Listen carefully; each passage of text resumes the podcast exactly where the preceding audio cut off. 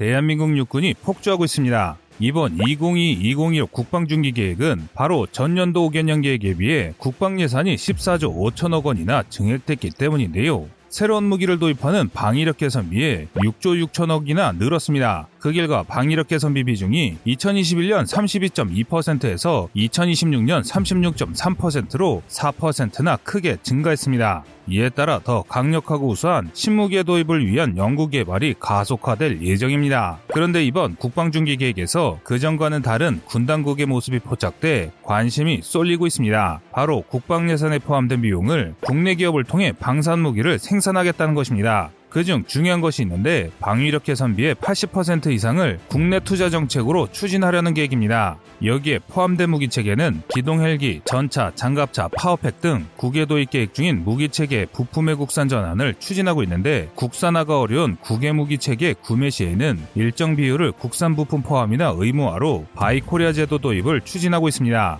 이로써 국방중기계획은 단순히 우리 군당국의 추진계획이 아니라 대한민국 경제에도 지대한 영향을 끼치는 범국민적인 사업으로 변모하고 있다는 것이죠. 이뿐만이 아닙니다. 병력관리 및 전력유지에 소홀한 것도 아닙니다. 이번 계획에서 군은 기존 부대를 유지하고 훈련을 수행하는 데 투입되는 전력유지비가 무려 칠조 구천억 원을 증액합니다. 그동안 논란으로 지적받았던 병력 감소에 대한 해법도 제시한 상황입니다. 과거 대한민국 육군은 병력 감소로 항상 논란의 중심이었습니다. 그런데 이번 국방중기계획에서 그에 따른 병력 부족을 숙련 간부 중심의 전문 전투병 체제로 전환하면서 기계화 첨단화로 무장하고 있습니다. 이 사업계획처럼 된다면 우리가 영화에서나 보던 미군이 사용한 장비들을 우리 육군도 사용하게 됩니다. 이에 따라 운영 난이도가 높은 첨단 무기를 중심으로 숙련된 간부를 전투 인력으로 배치하고 정비, 보급, 행정, 교육 등 지원 임무를 전문성이 있는 민간에 이양할 예정인데요. 이 때문에 병력이 줄었음에도 실제 전투력은 오히려 크게 강화된다는 게 전문가들의 의견입니다.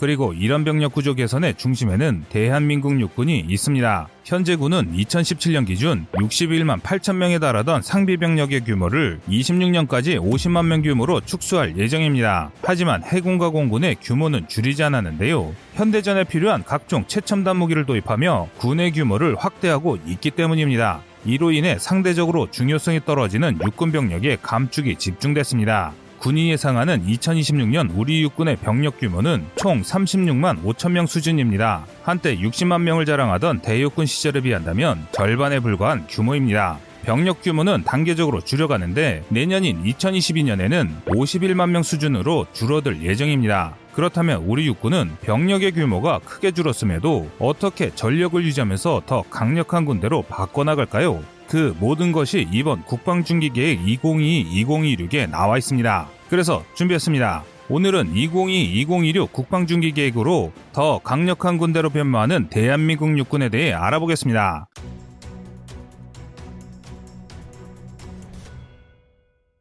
우리 국군은 아시아를 넘어 세계에서도 손꼽히는 강군입니다. 특히 대한민국 육군은 세계 최강의 육군을 논할 때면 항상 다섯 손가락에 꼽힙니다. 첫 번째로 세계 최강 미육군이 있고 그런 미국과 한때 세계를 양분했던 소련군을 승계한 러시아 육군. 수만 많은 잡조리라 취급받았지만 경제성장과 함께 양가질이 크게 발전한 중국 인민해방군 육군인데요. 그런데 세계군사 전문가들은 한국의 육군 전력으로만 따진다면 앞에 열거한 나라들의 육군과 대등한 군대가 우리 대한민국 육군입니다. 그러나 최근 이런 명성이 크게 흔들리고 있습니다. 급격한 출산율 감소에 따른 병력 자원의 감소와 질적 하락 때문입니다. 이천이십일년 현재 대한민국의 총인구는 오천백팔십이만 명으로 삼공오공 클럽의 기준을 만족하고 있습니다. 삼공오공 클럽은 일 인당 국민소득이 이만 달러를 넘고 국가 인구가 오천만 명 이상인 나라를 뜻하는데요. 어느 정도 경제 규모가 있는 선진국을 분류하기 위해 우리나라에서 자체적으로 만들어진 말입니다. 이를 만족하는 국가는 미국, 일본, 독일 등 세계에서 오직 일곱 분인데요.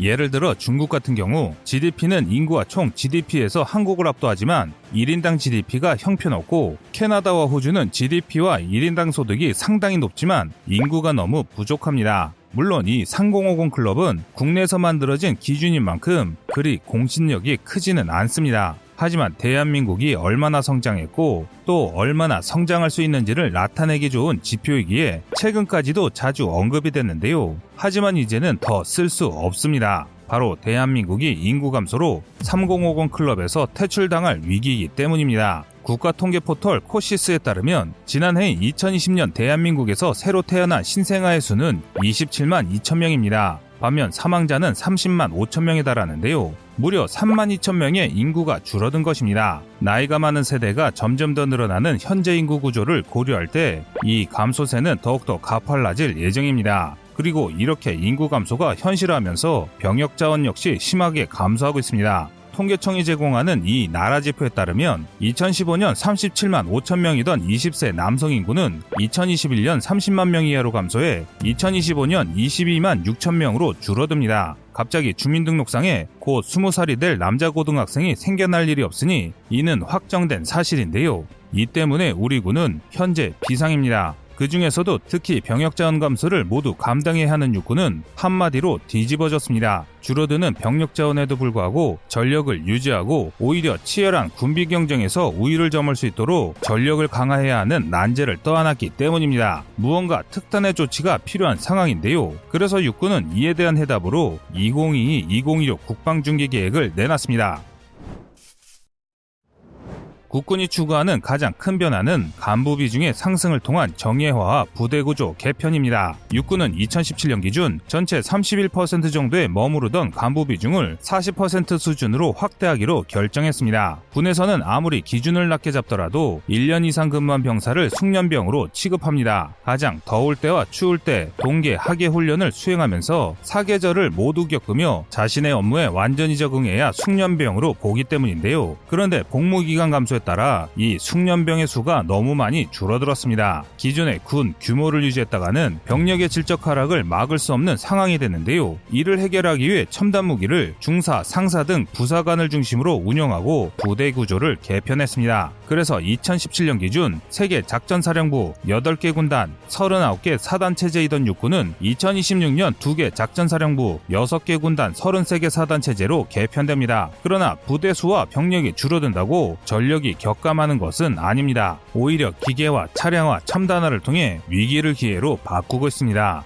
포병, 기갑, 공병, 항공 등 각 병과 소속 부대의 장비와 전술을 혁신해 전투 역량을 개선하고 간부 중심으로 군을 재편하고 있는데요. 그만큼 여러 장비가 추가되고 있습니다. 가장 큰 변화는 보병부대의 엄청난 기동력 증강입니다. 현재 우리 군은 보병부대 기동력 향상을 위해 차륜형 장갑차 중형 전술 차량 확보에 총력을 다하고 있습니다. 특히 저격의 위험을 최소화하기 위해 원격 기관총인 알더블유에스를 장갑 차량마다 배치할 예정인데요. 이에 따라 보병부대가 차량화되어 더 넓은 작전 지역을 책임지었음에도 향상된 기동 성능을 통해 전력을 집중할 수 있어 전투력이 크게 향상될 것입니다. 뿐만 아니라 강화된 보병 전투 차량을 기계화 부대에 추가로 전력할 예정인데요. 우리 군은 호주에 수출을 추진 중인 에이에스 이십일 레드백에 준하는 사양으로 케이에스 이십일 장갑차 백 대를 도입하기 위한 준비를 하고 있습니다. 뿐만 아니라 보병 개인의 전투력 역시 크게 강화됩니다. 먼저 개별 전투원의 감시 능력과 의사결정력을 향상하기 위해 전투 상황을 공유할 수 있는 소형 단말인 개인 전장 가시화 체계를 전력화할 예정입니다. 개인 전장 가시화 체계가 완비된다면